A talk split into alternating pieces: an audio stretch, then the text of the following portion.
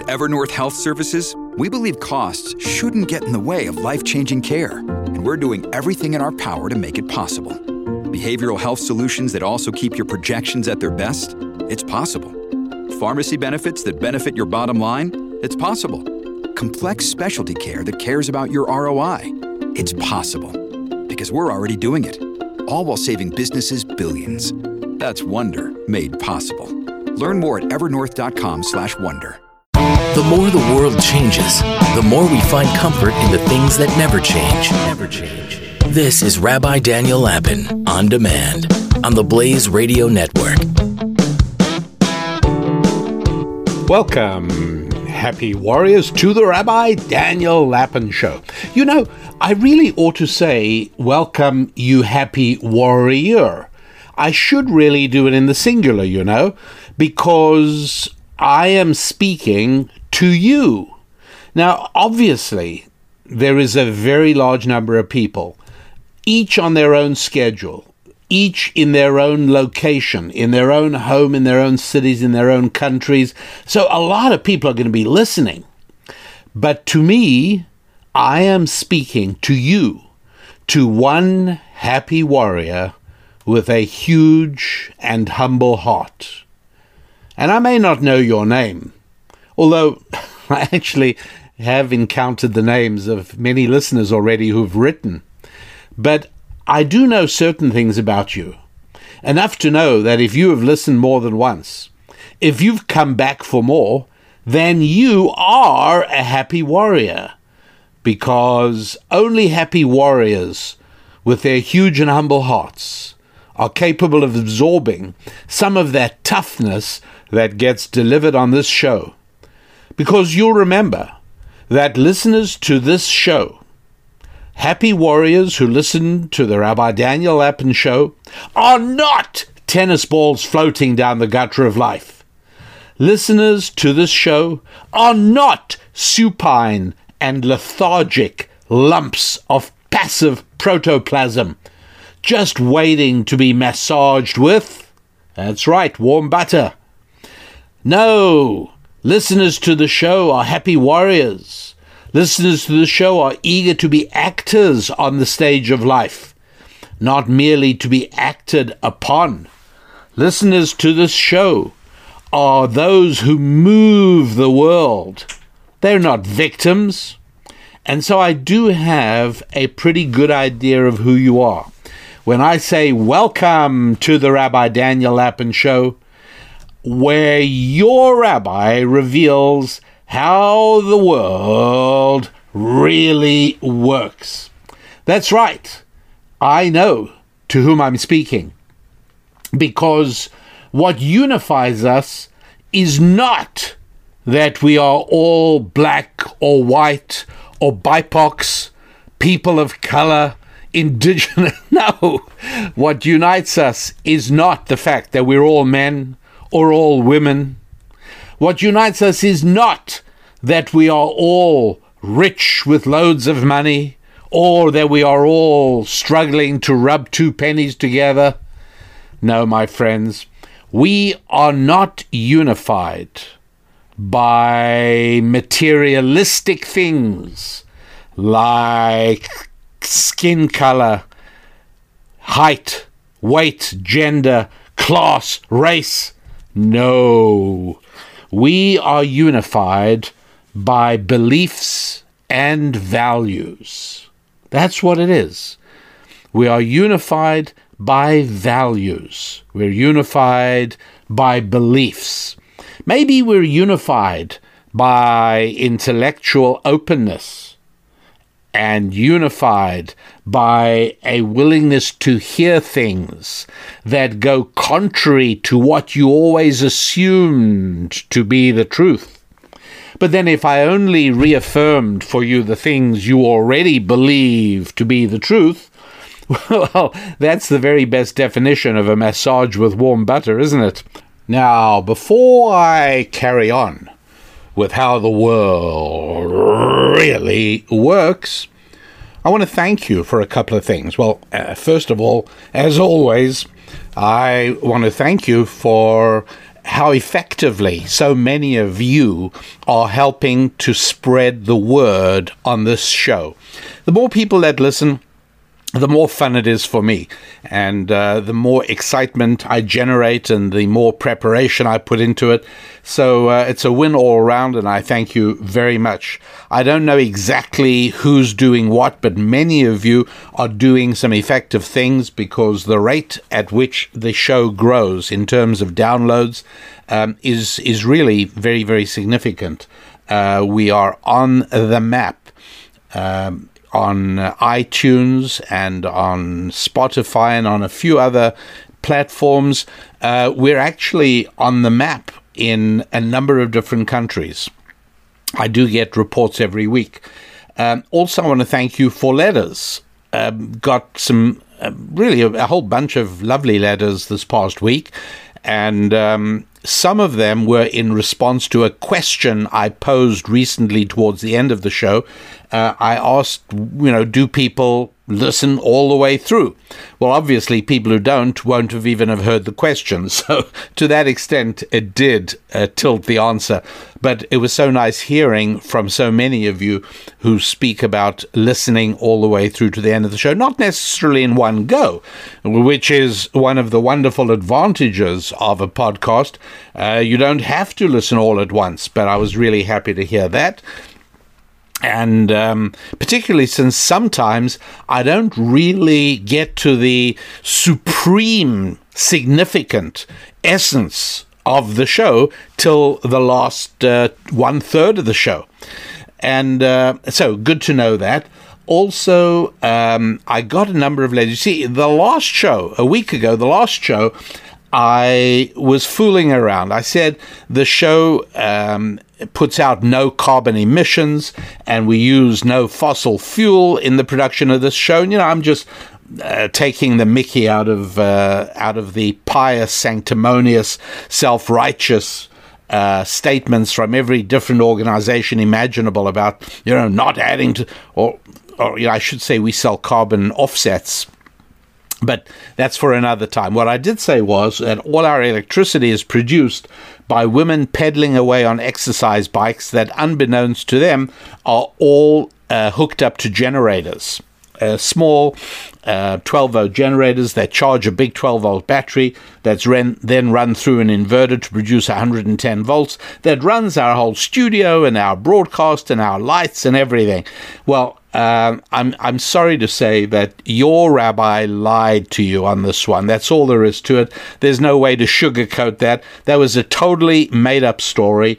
I I kind of assumed people would know that I was just uh, making it up as I went along, but uh, no, I got several letters discussing uh, that. For instance, I said, I wonder if I should tell the women that their exercise is not only trimming off the inches, but adding power to the Rabbi Daniel Lapin message. Some people thought I should tell them, some people didn't. Some questioned the morality altogether of uh, generating electricity of people's exercise. Some questioned why I made it women only, which I did explain last week. But at any rate, uh, I it is my sad duty to reluctantly have to inform you that none of that is true.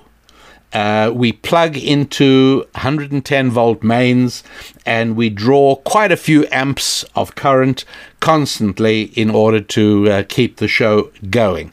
Not as many amps as we'd be drawing if we were mining Bitcoin, but that takes us back a month or two to an earlier show. But for now, I do have to tell you that that was not for real. Okay. So now, finally, on to how the world really works. There's two ways of living in terms of where you live. Uh, one of them is as an owner, and the other is as a renter. And uh, there are significant differences. It's also significant in um, many other respects. For instance, there are a number of applications job applications, loan, credit applications, all kinds of things that have a question do you own your home or are you a renter? You know, if you own a home, what's your mortgage payment? If you pay rent, what's your rent? And uh, and people want to know because it is significant. So, which is superior? If somebody were to come to me or to you and say, you know, I can't decide, should I buy a house or an apartment, a condo, or should I just rent? What would you say? Well, if you're wise, you'd say nothing until you knew far more about their situation. Or you might limit yourself to doing no more than giving the pros and cons. So let's try that if you like. You know, you, you if you wanted to, you could stop listening right now and make up a list of the advantages of owning your own house and uh, the advantages of renting. And you could give those to the person who asked your advice. So um, maybe you've done this now. Maybe you've made a list of advantages of owning and advantages of renting. So let's just uh, let's just look at a few, shall we? Advantages of owning. Well, uh, you feel secure, right? You you you you you can't be evicted, and uh, unless your mortgage loan was a variable interest. Basically, your monthly payments are known, they don't change, they cannot be changed on you. Um, you're you're much more in control. So there is a feeling of security. Um, you gain from a rise in equity. That, of course, depends on increasing numbers of people.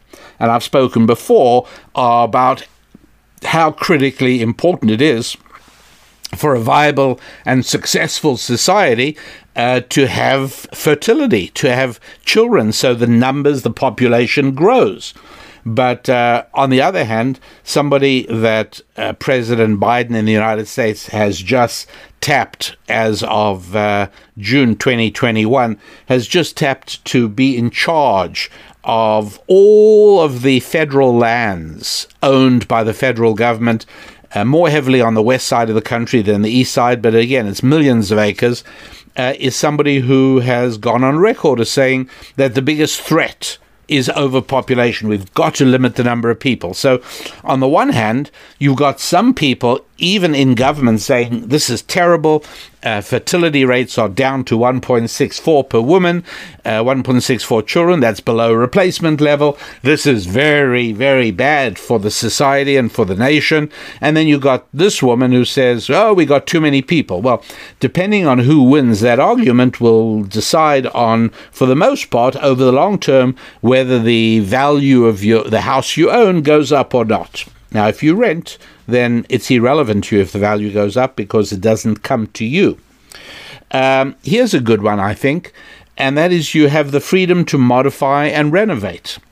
You want to paint the wall of your living room purple, you can do it. If you're a renter, you can't.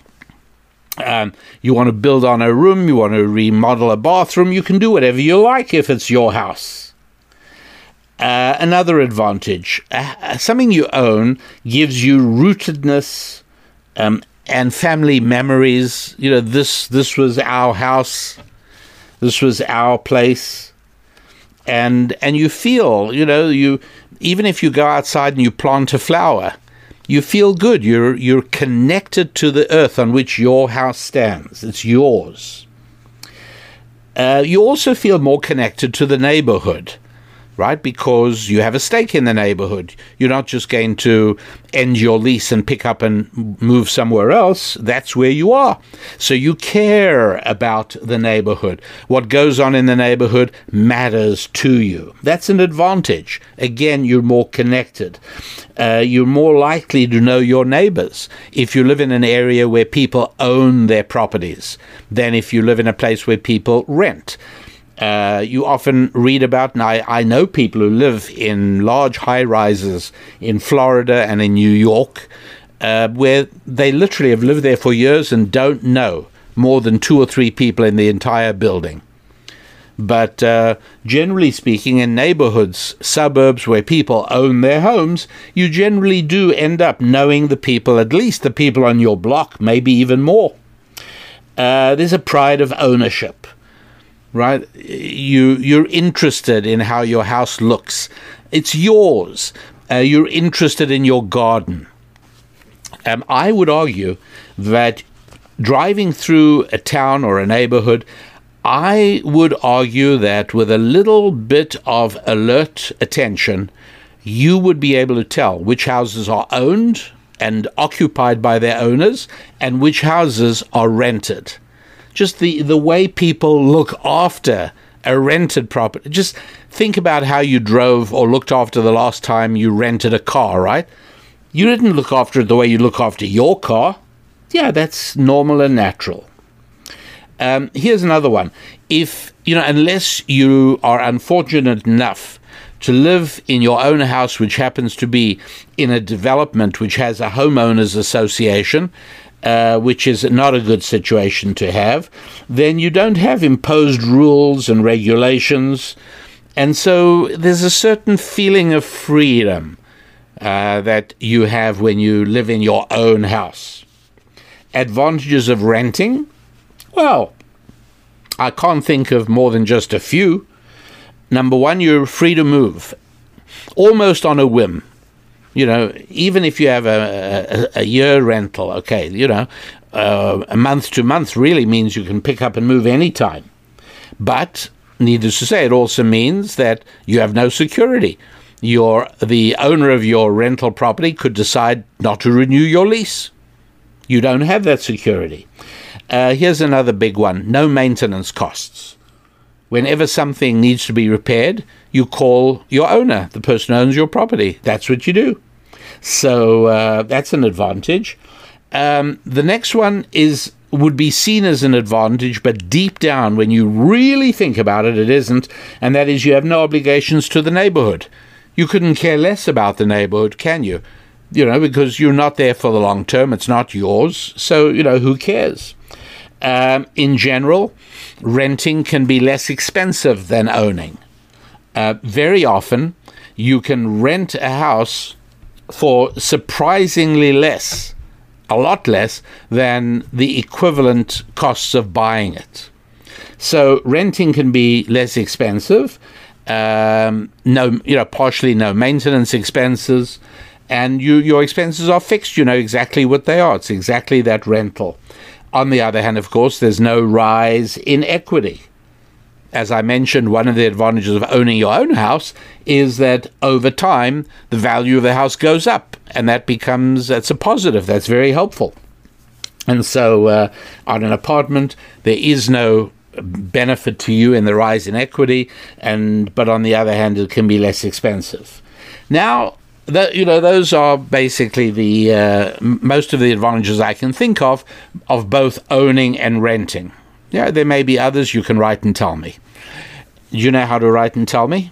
It's easy. You go to rabbidaniellapin.com on the on the internet, www.rabbidaniellapin.com, and uh, you go to where it says uh, about us, and there in the drop down there's a contact us, and I receive letters that come to me that way. Very simple and uh, you also might want to be uh, taking a look at some of the uh, available resources uh, we, um, we, we'd like you to be aware of because if you can benefit from those, then we benefit as well. And so that's good for everybody. And you'll find that in the store at rabbidaniellapin.com. So after we've looked at the benefits um, for you, how about the benefits or disadvantages or drawbacks for the neighborhood? What's best for the neighborhood? What's better best for your town? What's best for society? Right? And um, the answer there is very simple indeed. It may not necessarily be one you intuitively agree with, but after all, I am sharing with you ancient Jewish wisdom. I'm sharing with you the set of permanent principles and timeless truths about how the world really works. And so I have no hesitation in assuring you that what's best for the neighborhood and for the town and for society is for people to own their houses, not renting. Much better. Think about it. Your lifestyle is better if you live in a neighborhood of homeowners than renters. First of all, everyone feels um, connected to the neighborhood. People have a stake in the neighborhood. They care about what's going on in the neighborhood. And that's good for you as an owner of property in the neighborhood. Uh, people will be friendlier because, seeing as they think of themselves more long term, well, they connect with their neighbors, and that's you. And owners tend to think more long term than renters. And so the way they vote is probably going to be more similar to how you vote than the way that renters would instinctively tend to vote. Um, let's imagine voters um, have an issue of rent control. Well, you probably would vote against rent control, but most of your renters in your neighborhood would vote in favor of rent control. Well, that means that the owners of those properties that are now occupied by your neighbors who are renters uh, are going to defer maintenance, which means the place is going to start becoming a little run down. So, all in all, in, in every possible way, it is much better to live in a neighborhood of long term thinking people tending to be owners rather than renters. And that is, it, it's something that produces stability for a neighborhood, for a town, and also for a society. That's one of the reasons that early on in the history of the United States of America, there was talk about allowing only people who own their own land to vote. And there's something to be said for that. It's what's to be said for it is that people who own their homes are much more likely to vote in the long term interest than the short term interest. Right? Rent control is just one example, there are many others. But um, uh, the more people that own their homes, the better it is. And that's one of the reasons that for many years, starting in the 1950s, uh, the government used in in the United States used to boast about how many homeowners there are, and whenever those numbers went up, it was better and it was wonderful, and um, and and seen as a very very good and positive thing. It is. Um, so in the United States, there are about 80 million owner occupied homes population of America is about 330 million people. So that gives you an idea, sort of on average, a little more than three people to a household, and um, 80 million owner occupied homes. 80 million. That means homes lived in by the people who own those homes. There are about 12 million houses, single family rentals. So it's quite a lot, right? And that number is going up. It's going up quite a lot. The number of people who own their homes is going down, the number of people who rent is climbing. How is that working? Well, there are very large investment firms. One of them is called BlackRock. One of them is called Blackstone.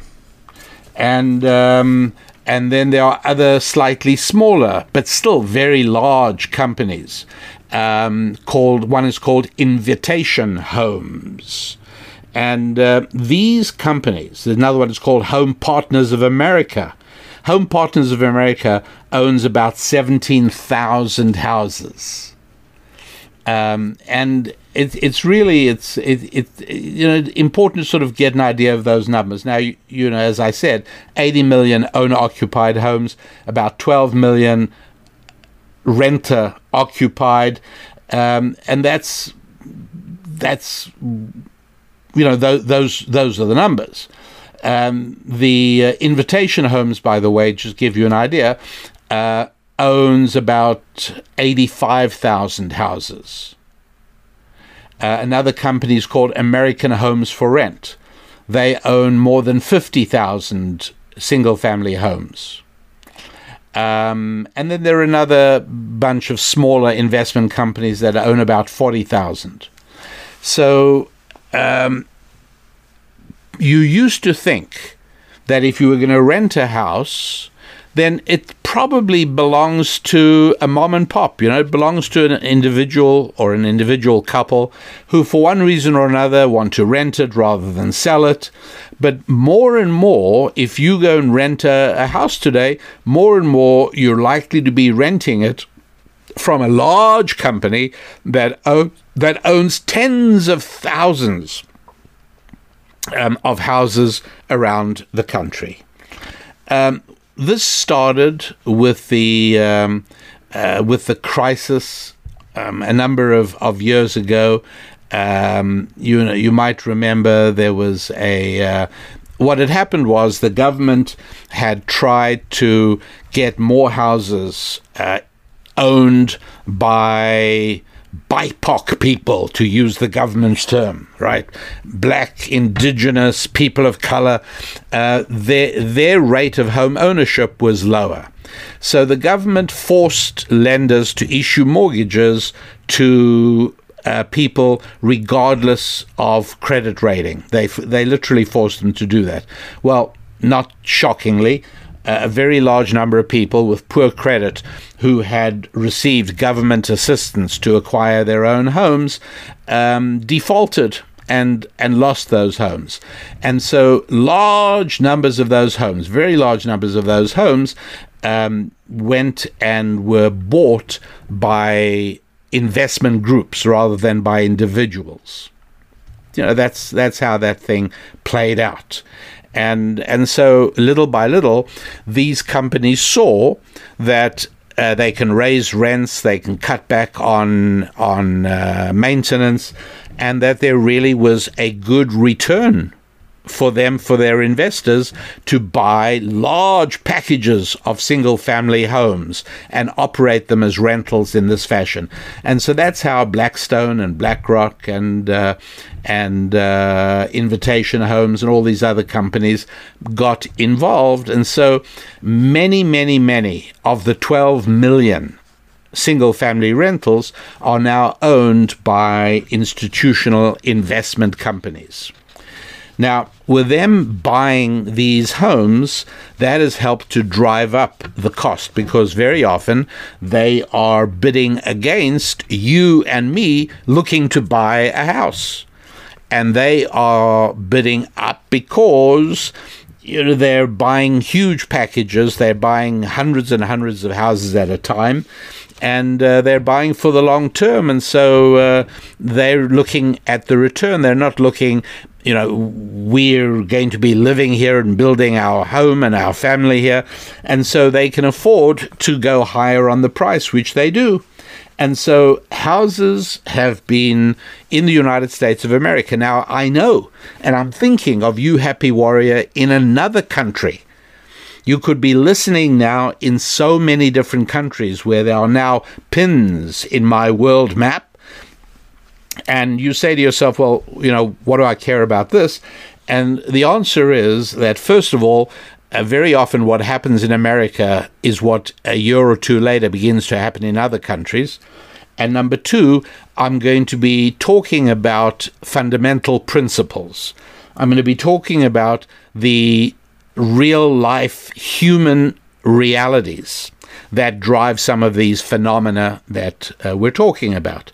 So, um, we uh, we look at the rise in cost, and it's getting to the point now where many people who were thinking, or in normal circumstances would have bought a house, are now saying, you know what, we may have no option but to rent. And so more and more people are renting. Now, it's not only that, there is a shortage of houses that uh, is largely because of extremely intrusive and aggressive governmental zoning laws, and also because of building regulations. They're in incredible. You know, there are places that force uh, house builders to put on solar panels. It's very expensive. Um, there are all kinds of reasons why governmental interference has driven up the cost of housing, but it has. Um, there's something else happening as well, which is that um, this is something that was started under the Obama administration, right, from 2008 to 2016 and and that was that um, they wanted to um, essentially they didn't like suburbia. Suburbia was, if you'll pardon me, too white in both color and values, and so uh, they began to uh, develop a program called Affirmatively Furthering Fair Housing. It's known as AFFH affirmatively furthering fair housing.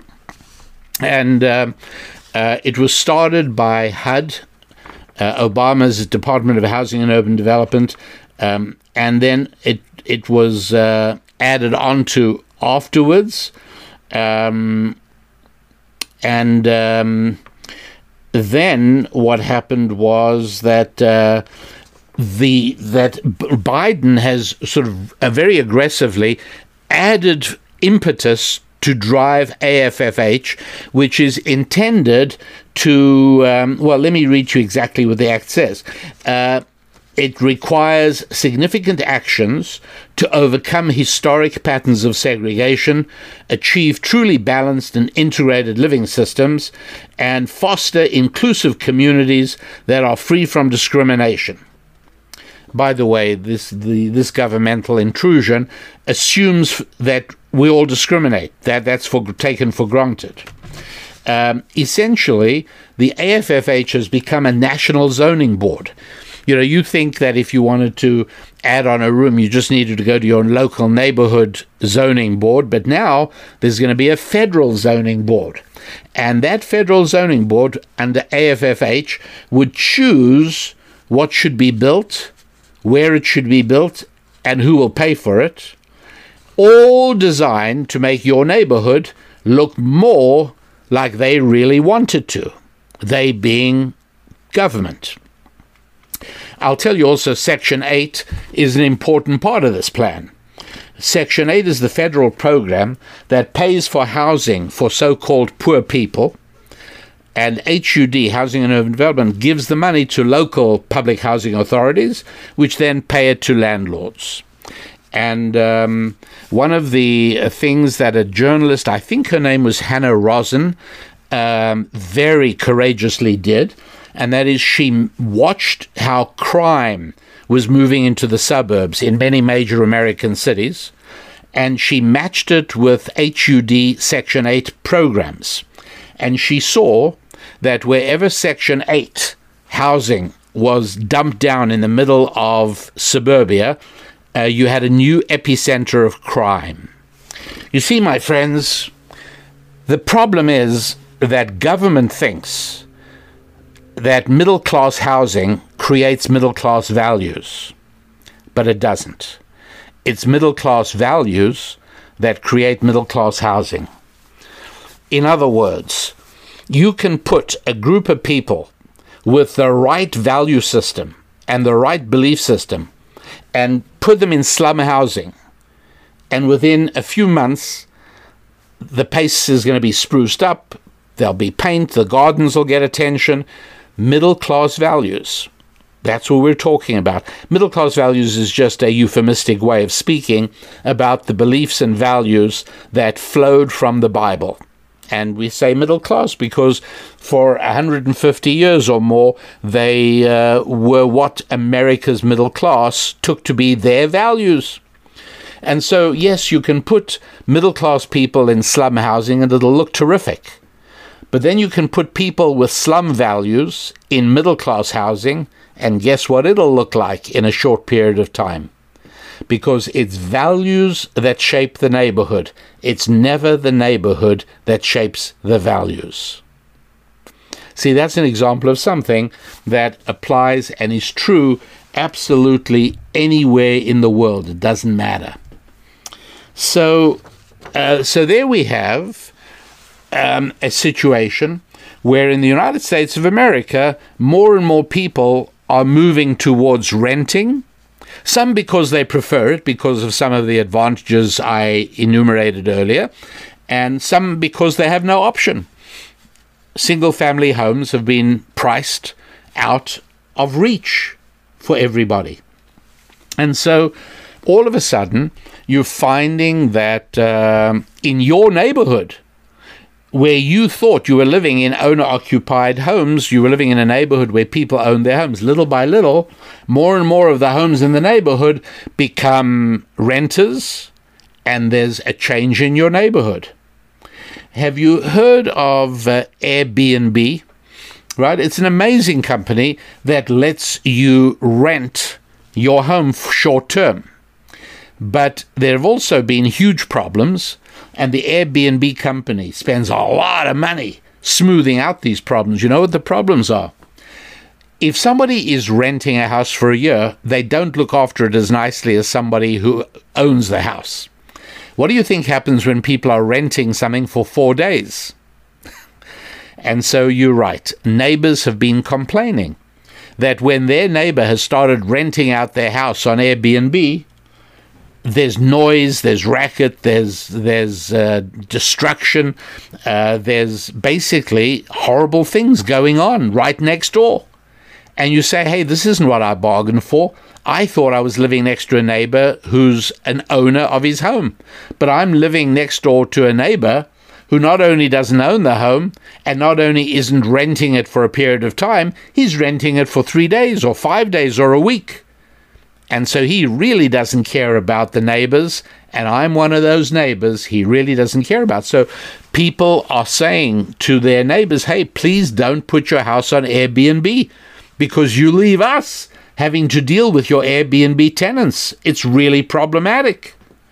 You see, tenants, renters are not as good for a neighborhood as homeowners are. Well, it's um, it's it's really uh, not a very good situation at all. Particularly since I noticed this week that the World Economic Forum, the WEF, the World Economic Forum, it calls itself, I quote, a non governmental organization that helps organize some of the most powerful and influential people in politics, economics, entertainment, and the culture in pursuit of common goals. So they issued a video that is, I saw it on YouTube recently, and you can find it. You just look up World Economic Forum or WEF, and uh, it's a list of World Economic Forum's predictions for the next few years ahead. And so they predict that uh, we're going to have to modify our attitudes towards refugees. We're going to have to learn to welcome refugees. You know why? Because there are going to be unprecedented numbers of climate change refugees. People whom climate change have driven out of their homes and they're having to move to cooler parts of the country or parts of the country further away from the rising sea level. This is all garbage. But that's what the World Economic Forum says. Uh, they also say uh, you're going to get used to eating a lot less meat. Very rarely. Why? Again, for environmental and climate factors. You, know, you don't want to eat meat. Um, and then the most important one, the one that I really care about, says you'll own nothing and you'll be happy. I mean, doesn't that sound like Big Brother bossing us? You will own nothing and you'll be happy. You will eat strawberries and cream and you'll like it. Come on, really? We'll own nothing and like it? You know, what they're saying is you'll you'll rent everything you need. Uh, you won't own a car. You'll use uh, Uber or Lyft. You won't own your house. You'll rent, uh, and so on and so forth. And and this is the brave new world. This is the happy future that the World Economic Forum assures us we can look forward to. But um, it's worse than that, as I'm going to explain. And, and this is where it gets to be really important. And uh, and that is that um, Bloomberg. Now, Bloomberg, you will remember, is the company started by the man who ran for president, uh, happily unsuccessfully, and his organization is a news organization, and they ran a big story lately, um, talking about uh, how wonderful it is that we're becoming a nation of renters. And this is this is all very good news. So um, yeah, look, it's it's very strange. Uh, it's called, you know, it's under Bloomberg Opinion, and here's what they say. Um, rising real estate prices are stoking fears that home ownership, long considered a core component of the American dream, is slipping out of reach for low and moderate income Americans. That may be so, but a nation of renters is nothing to fear.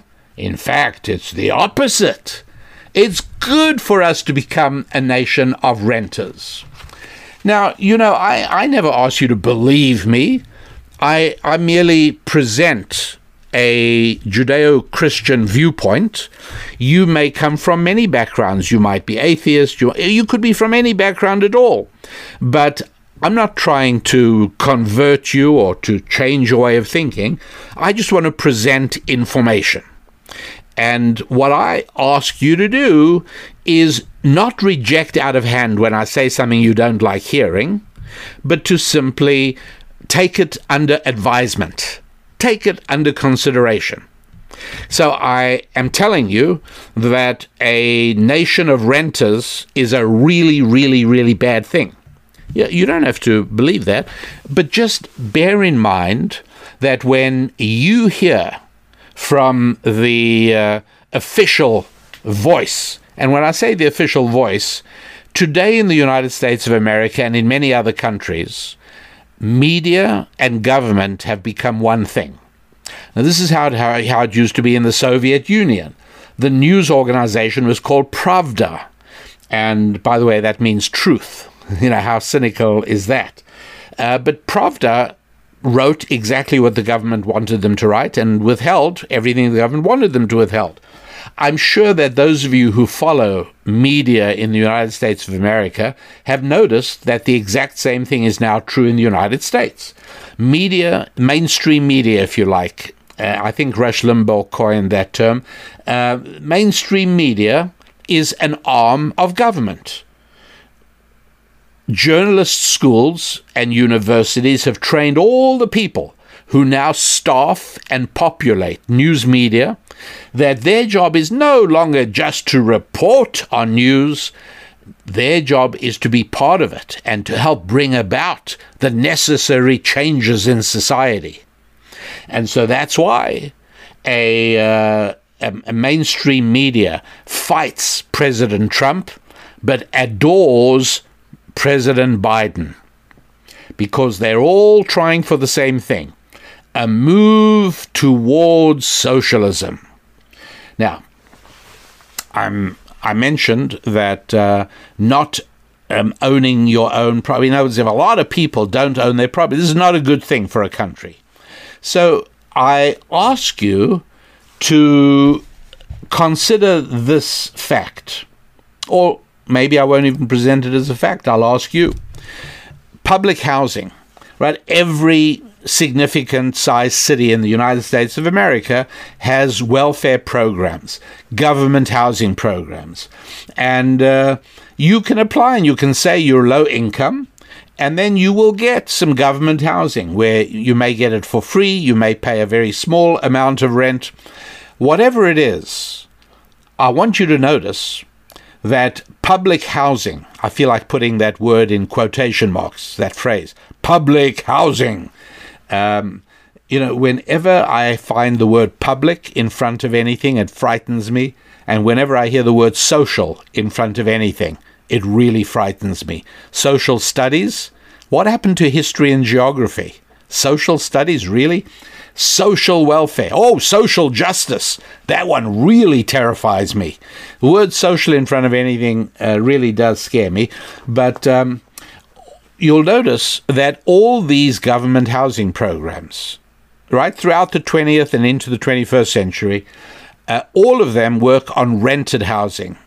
None of them say, hey, you poor person, we want to help you get your own house. Why is it, do you suppose, that governments have never said, you know, instead of having to constantly pay rent for this person, for having to take care of this person in a rental house, why don't we rather help him get into his own house that he owns? And then, after a period of time, he won't have to pay rent anymore. He'll own it outright. Then we really will have helped that person. Why is it that governments don't do that? Well, there was one exception, and they hated her. It's one of the reasons they fought so hard to get rid of her, and that was the United Kingdom's Donald Trump. Her name was Margaret Thatcher. And she tried very hard. And for a while, she was successful. And it kind of worked because at that point, still less, less than today, the British underclass were essentially working people. They were not sitting around. They were not living on welfare. They were working, they just were low income. And so she worked on getting them their own homes. And the her swamp, her um, her uh, unholy alliance of government bureaucrats and entrenched government and media, they all fought against her um, really tooth and claw until they were finally able to rid themselves of her, and they were very happy about that. Uh, less happy were some of the people who were helped to move into their own homes. But in the United States, housing policy for the poor is always to get you into rental, subsidized rental housing, but never to help you get into your own house. Well, that should tell you something, no? Doesn't it? You see, as long as people are renters, they remain forever dependent on government. It's much harder for a government to exert control over people who own their own homes. And so, since socialism is based on infinitely sized government, anything that gives people independence is an enemy of that government. By the way, family is first and foremost. The most formidable obstacle to government control of my life is my family. Really. And after that, it's my home that I own. And after that, it's my savings account or my investments or whatever. All of those things. So naturally, government opposes that, and socialist government opposes it strenuously. Um, do you know what uh, Karl Marx Karl Marx wrote in the Communist Manifesto? I quote precisely: "The theory of communists may be summed up in the single sentence: abolition of private property." Well, that's pretty clear. Karl Marx writes very clearly in the Communist Manifesto the most important principle of communism may be summed up as abolition of private property. Yeah. Well, don't be surprised if wherever you live, your government seems to have a bias towards eliminating private property. Don't be surprised to discover that your government prefers to see you renting rather than owning. Don't be surprised if wherever you live, the tax structure is designed to make it increasingly more difficult to own and easier to rent. In the United States, because a long time ago, up until about the early 60s, as you know, uh, things were very different and there was a strong move to try and get as many people as possible to own their own homes. And so the tax code was written to make it possible for people to deduct from tax their mortgage payments. And there were all kinds of wonderful incentives for people to buy their own home. Well, one by one, those are being eroded away, and you should expect that erosion to continue. Um, one of the newspapers that I read specifically in order to save you the pain and the time of having to read it, and specifically in order to give me a heads up an early warning system of where socialists and where our leaders are thinking and taking us. Uh, in March 2017, right, just over four years ago, uh, appeared a story with this headline The Western idea of private property is flawed. Indigenous people had it right. Get it? Indigenous people, whether you look at the natives of Papua New Guinea, or whether you look at the American Indians, or whether you look at uh, tribesmen in Africa, indigenous people everywhere do not know about ownership of, of real estate. In general, it doesn't exist. And one of the reformations that um, a Peruvian economist, bright man called Hernando de Soto, uh, has tried to get third world nations to introduce is allowing their population to own the property they're in. Because he realizes that for many of the reasons we've discussed, when you own your property, you are more likely to build a better nation.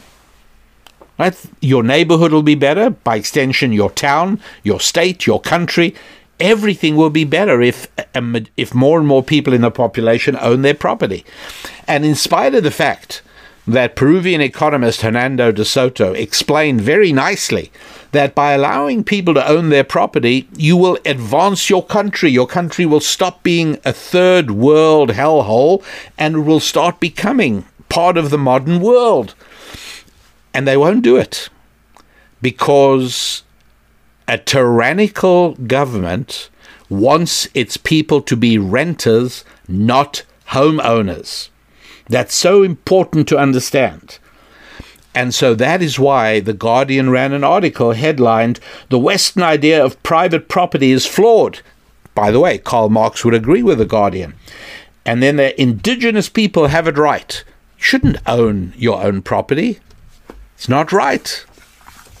And uh, uh, it's, I mean, I think everybody knows the, uh, it's quite a famous story of when the uh, pilgrims arrived in uh, Plymouth in the early 1600s.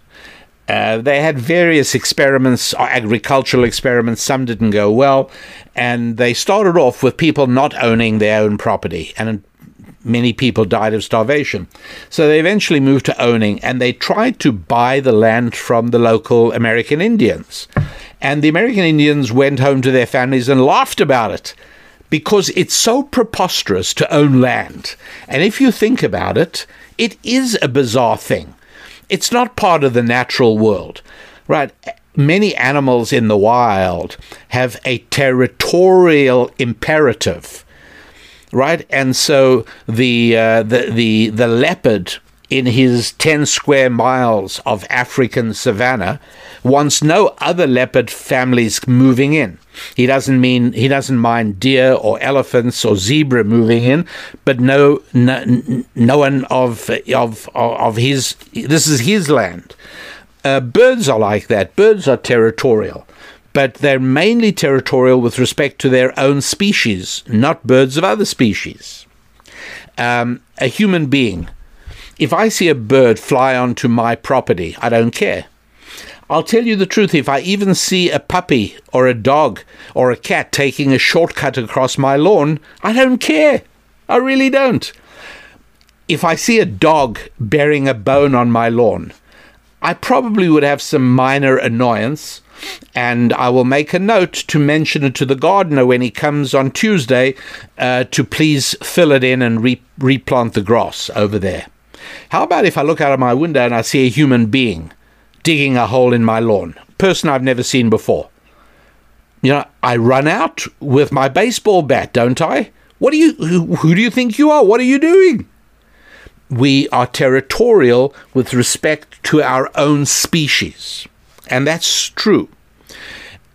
But no animals on the African savannah think in terms of owning their land. Right? In other words, they want to keep out, the leopard wants to keep out other leopards. But he doesn't mind elephants coming in and knocking over trees. He doesn't mind giraffes coming in and eating the leaves on the top of trees. No, because he doesn't own that land. It's, the, it's his area and he's territorial about it. It's important to understand the distinction between territorial and ownership. Animals don't have the idea of ownership. And anthropologists show us that isolated cultures also never had the idea of ownership. It's bizarre that I own this piece of the earth's surface. You know, if anything, a poet might think the earth owns you. You know, after all, where are you going to end up? You're going to end up in a, little piece of earth, and maybe that's the only earth you'll ever own. You know, all that sort of stuff. But the idea that in his lifetime, a human being should actually joyfully own real estate, own property, this is unnatural. And that's the whole point.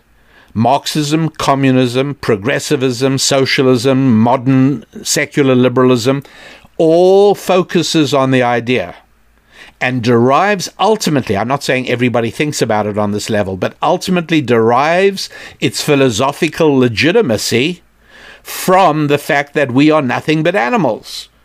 That's how they see it. And the only other alternative to that is that God created us in his image and put us here, in which case we're not just evolved animals, we're another species. So it won't shock you to hear that the whole concept of land ownership, as alien as it is to natural man, and as strange as it is, now remember, because of your background and how you were raised and where you live and your cultural input, you assume that ownership of land is perfectly natural and perfectly normal. But it is not. It's weird. And it's only to the the child of Western civilization and Western civilization derives from the Bible, but it's only a child of Western civilization who says, yes, I should own this property. Now, something I don't know about, and I sure would be interested, and I, I if any of you know the answer, please write and tell me. Um, did land ownership exist in ancient Greece? I think it did in Rome. I'm pretty sure it did in Rome. But did it exist in Greece? I'm not sure about that. I wouldn't be at all surprised to hear that for all their wonders, the ancient Greeks knew nothing about ownership of land. So it's really valuable, I think, to understand these connections about land ownership. I said to you before that the concept of land ownership comes from the Bible. Well, it does. Absolutely, it does. And in spite of the fact that that as the United States of America has become more and more secularized, a process that began in about 1962, not surprisingly, it is also becoming more and more hostile to private property, to the ownership of land. Bible? Sure. The Bible doesn't talk about you know every man sitting under his vine and excuse me it doesn't talk about every man sitting under a vine in the shade of a fig tree.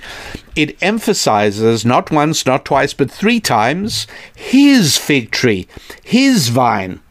Each man shall sit under his fig tree and under his vine yeah, three times in the book of Micah, chapter 4, verse 4, book of Kings 424, chapter 425, in the book of Zechariah, chapter 3, verse 10, the phrasing is, each man will live under his fig tree and under his vine, and they will fear nobody.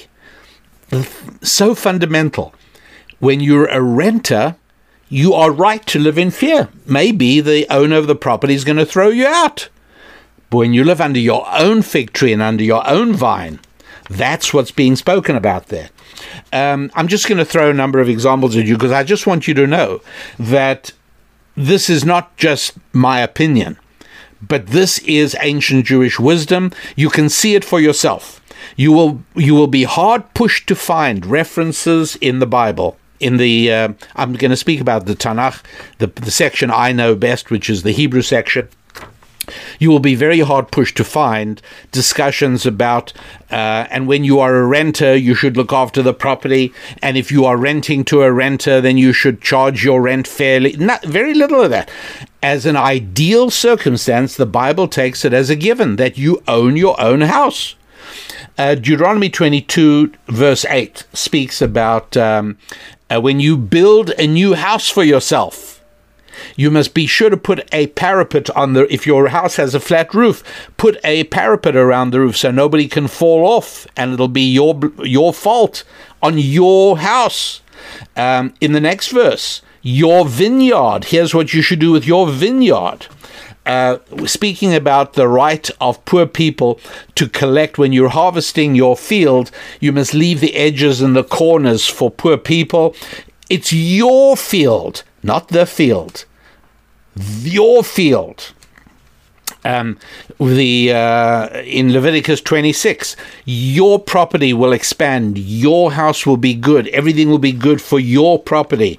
Uh, chap- Genesis chapter 23, Abraham wants to bury Sarah. He wants a cemetery. The people there say, "Hey, go ahead." How do you, have you ever wondered what happened to dead American Indians? Like, what happened to them? They buried them where? Any old place it's not as if they're old Indian cemeteries, because in many cases they were nomadic, they moved around. They buried. You don't own a cemetery, you just bury.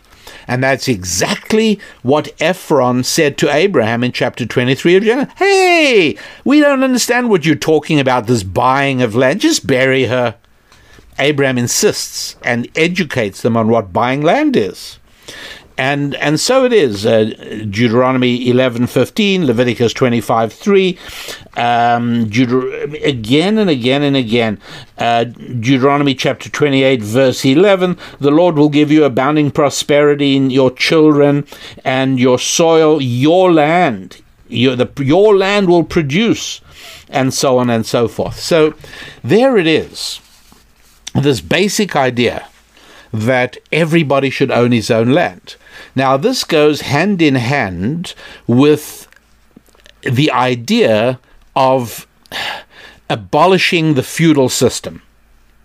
And this is where it gets interesting, and this is where we're wrapping up. And as, as again, you know, I sure hope you're listening to the end. I mean, obviously, if you didn't, then you're not going to hear me say this. But I hope you're listening until now because this is kind of where I try and wrap the whole thing up and bring it together and put a nice bow on it all, you know? And that is that, um, you know, Christianity took more than a thousand years uh, to get rid of the feudal system. You know, the Magna Carta is only about seven or eight, 800 years ago, a little more than 800 years ago. Uh, up till then, it was taken for granted that, you know, the, majority of people were serfs. They worked on feudal land. And all of a sudden, along comes Christianity and teaches the biblical idea. And this accelerated right after the 15th century uh, for obvious reasons. And um, and, and Christianity teaches the idea that it's not one feudal lord and everybody else has to suffer under his heel. That's not how it works. You know, that's only one step up from slavery, and that was how the majority of Europe lived, let alone the rest of the world. And the biblical principle starts spreading that people should own their own land. And this changes everything for what we call Western civilization. And so, if you want to contrast the West with the rest, one of the places to look is everybody owning their, or as many people as possible, owning their own homes, owning their own land. And think about this if you would. You know my thought experiment? Put a baby boy and a baby girl on an island, a remote, isolated island. install clandestine surveillance equipment so we can watch them for a century after century. And, you know, let's uh, stipulate that they're not going to grow into a tribe. They'll kill each other off with barbarism. Let's, for the moment, say that they survive. It's a very benign island. Things grow beautifully. The weather is, is balmy. Look, it's my thought experiment, okay? I can lay it out just the way I like. Okay, so uh, I think you agree with me that uh, they will discover reproduction. We don't have to worry about that. Uh, are they likely to discover marriage? Probably not. Are they likely to discover uh, land ownership? Well, that's my point. You see, what is most likely to happen as time goes by is for somebody or maybe a small group of people to emerge as the bosses, the leaders, the rulers, and everybody else to be under them. And uh, this has emerged that way in parts of Arabia. It's emerged that way in parts of, A- in most of Africa, actually. And it would be perfectly natural and perfectly normal. And that is why it is that for the longest time, Europe was divided into the rulers, the feudal lords, the barons, the bosses, the kings, the princes, the emperors, the bishops, and everybody else. And they were under them. And uh, all the land used to be owned. You know, if you read about 14th, 15th, 16th, 17th century Poland, and uh, I read a book by um, a book called Poland uh, by uh, Michener, and um, it, it, was fascinating for me again uh, because it gave me an insight again into what life used to be like in Europe. And if you were not born into the aristocracy, and very few were, then you didn't own your own land. You did have no security. And life was very rough. So the novel idea that you may not have spent a lot of time thinking about, but that's why you listen to the Rabbi Daniel Lapin show, right? The idea you may not have thought about a lot is that the natural and default condition for people is not to own their property. The natural default condition is for most people to be tenant farmers or slaves or renters. That's the natural condition. And along comes a Bible based civilization that introduces to the world not only a system that is far more moral and just, but a system that is more effective. It's once again, again, from my perspective, I would say, this is the good Lord saying, hey, do it my way, life will be better for you. Don't go this route of, of uh, tenants. Go this route of everyone owning their own land. You'll end up with a better society and a better country and a more successful society. Everything will work better for you. It's a huge secret. It's not well known. The natural default condition of humanity is not everybody sitting under his fig tree and under his vine. This was a huge breakthrough that Bible based Christianity brought to the world. I mean, obviously, Judaism preceded it, and, um, and, and that's how we are where we are today. So please be, please be very suspicious of all attempts to keep people in rental accommodation, to make it hard for people to own property, be extremely skeptical when you read or hear people saying or writing, oh, it's good for a country to be a country of renters. No, it is not. So, what about you? Should you rent? Should you try to own? That obviously all depends on your specific circumstances. I hope that I have given you enough information to at least help you make a wise choice. Should you sell your house and move into rented property? Should you stop renting and struggle and do everything you can to move into your own property? Look, in overall terms, it's better to own than to rent. But that doesn't mean that at certain stages of your life, under certain circumstances, it doesn't make sense to rent. It may well do, but you should do so in the knowledge of what it really means and what it involves. A fully developed human being is somebody who does own. Does ownership come with its own responsibilities and challenges and uh, and problems? well, of course it does. You're a happy warrior. You knew that, but that's a good thing. Look, don't ever yearn to have no challenges and no problems and no work and no worries. Because another definition of having no challenges and no problems and no work and no worries is being dead. So don't yearn for that. Revel in the challenges. Find joy in your work. And if part of that is working to have your own piece of land and working to maintain it and look after it and develop it and make the best of it, that's good. Now, now may not be exactly the right time to do it, but at least you are aware of the advantages and the disadvantages. You are aware of the benefits and the drawbacks of both renting and owning, and you also understand why it is that those who would have power over you want to see you renting and not owning. And that perhaps is one of the most important things to understand. Ownership of land is a gift of God to his children. It's something he wants us to do. We can't necessarily all do it all the time, but at least we should be aware that that is part of the ideal plan ownership of land. Money in general is very much part of that story. The idea that uh, you can mortgage your property, you can take a loan against it, you have capital, you have equity. All of these things are part of understanding money.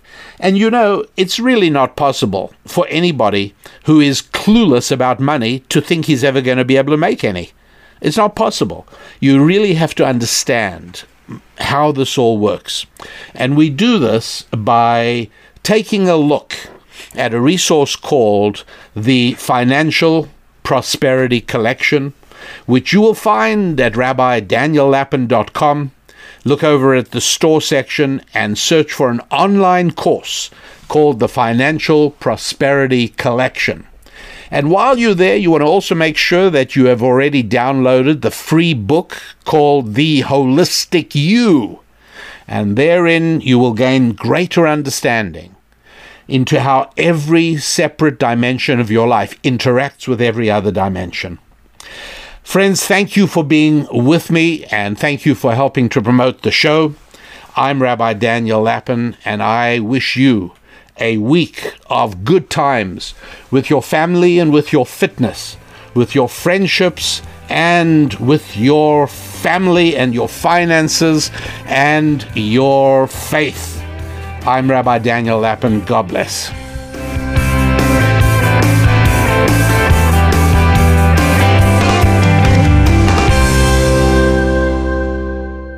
Spilling ancient solutions to modern problems in areas of family, faith, friendship, and finance. This is Rabbi Daniel Lapin on demand on the Blaze Radio Network.